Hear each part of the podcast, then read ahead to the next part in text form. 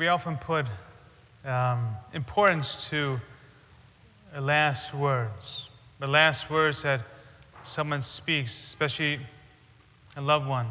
Sometimes it's profound, sometimes just it was their last words. Sometimes there's meaning to it, sometimes not. What were the last words of Jesus? Well, actually, there's two times which we focus on the last words of Jesus, right? The, the first time would have been on the cross. We focus on his last words from the cross Behold your mother, behold your son, it is finished.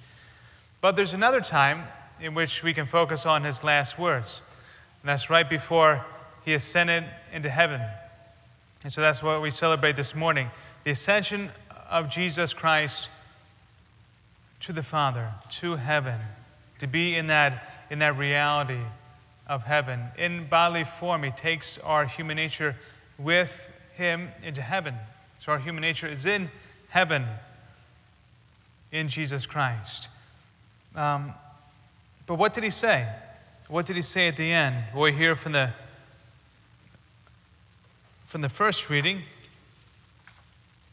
The Lord said, but you will receive power when the Holy Spirit comes upon you, Pentecost, which you celebrate next Sunday. And you will be my witnesses in Jerusalem, throughout Judea and Samaria, and to the ends of the earth. The ends of the earth.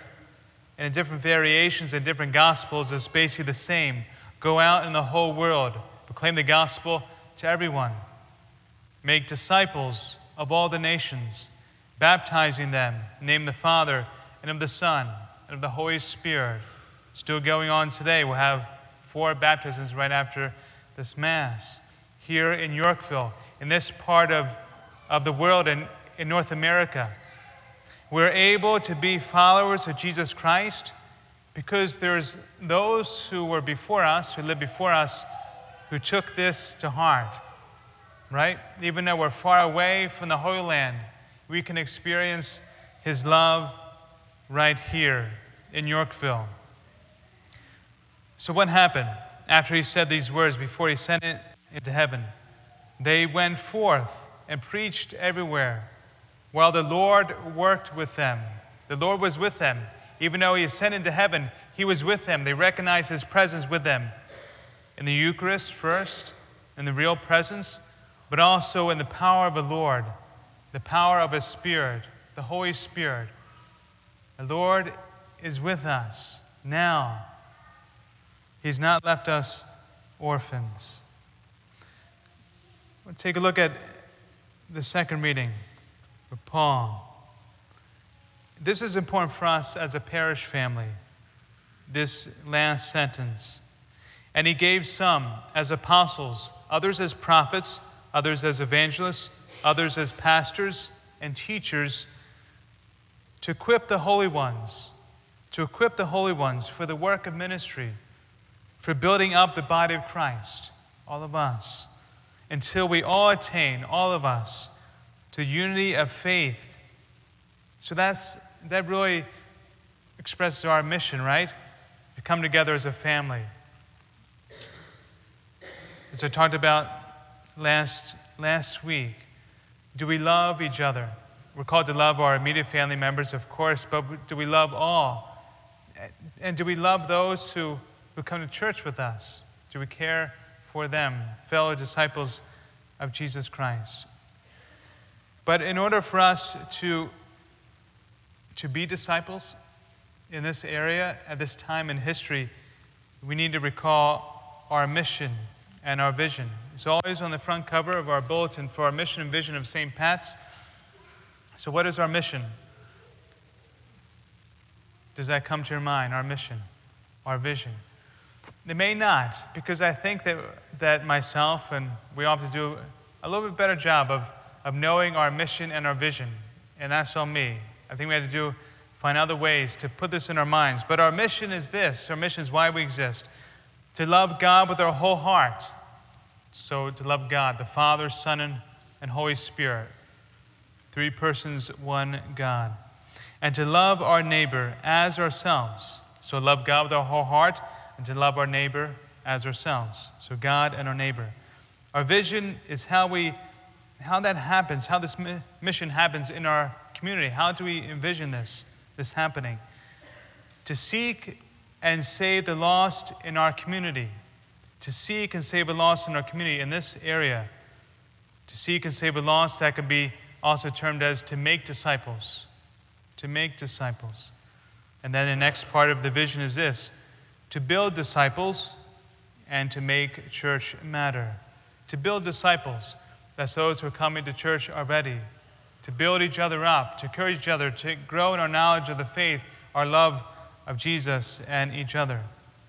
And to make church matter, well, means need to be engaging, engaging in our, in our welcome.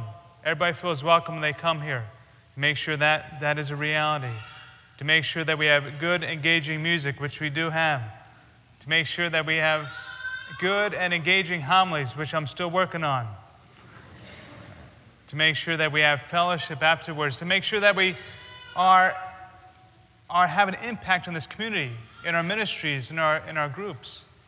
Is this happening? To a certain extent, but not fully.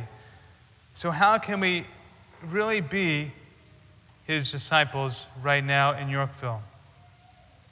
Well, in order for us, before we plan, before we go ahead, we have to know where we're at. We have to know our sense of, belonging, our sense of, of being part of this family. Where are we at spiritually?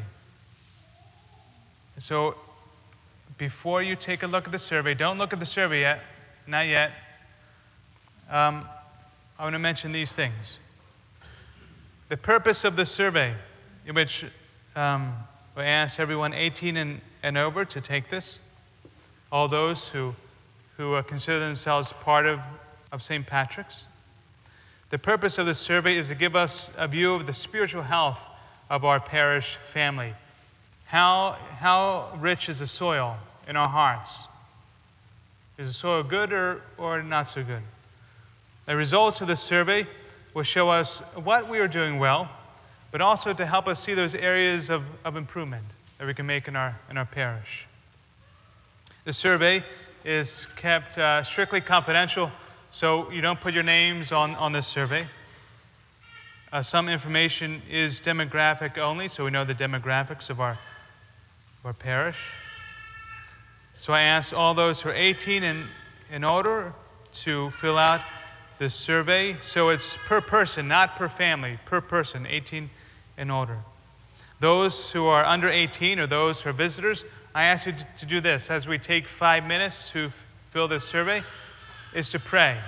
Pray one decade of the rosary, one Our Father, 10 Hail Marys, and Glory Be. Keep track on your, on your fingers, all right?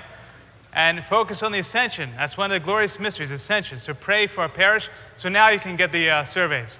So they should be on the right hand and left hand side of the pew. If you can make sure everybody who can fill this out this time, 18 and older, will fill this out.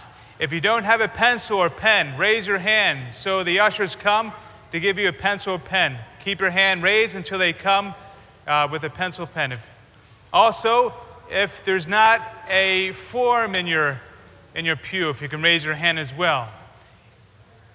In the uh, Adoration Chapel, there should be forms as well. If we can make sure we get pencils to those in the Adoration Chapel, and the chairs as well. I ask you to take the next five minutes to fill this out. Thank you for doing this.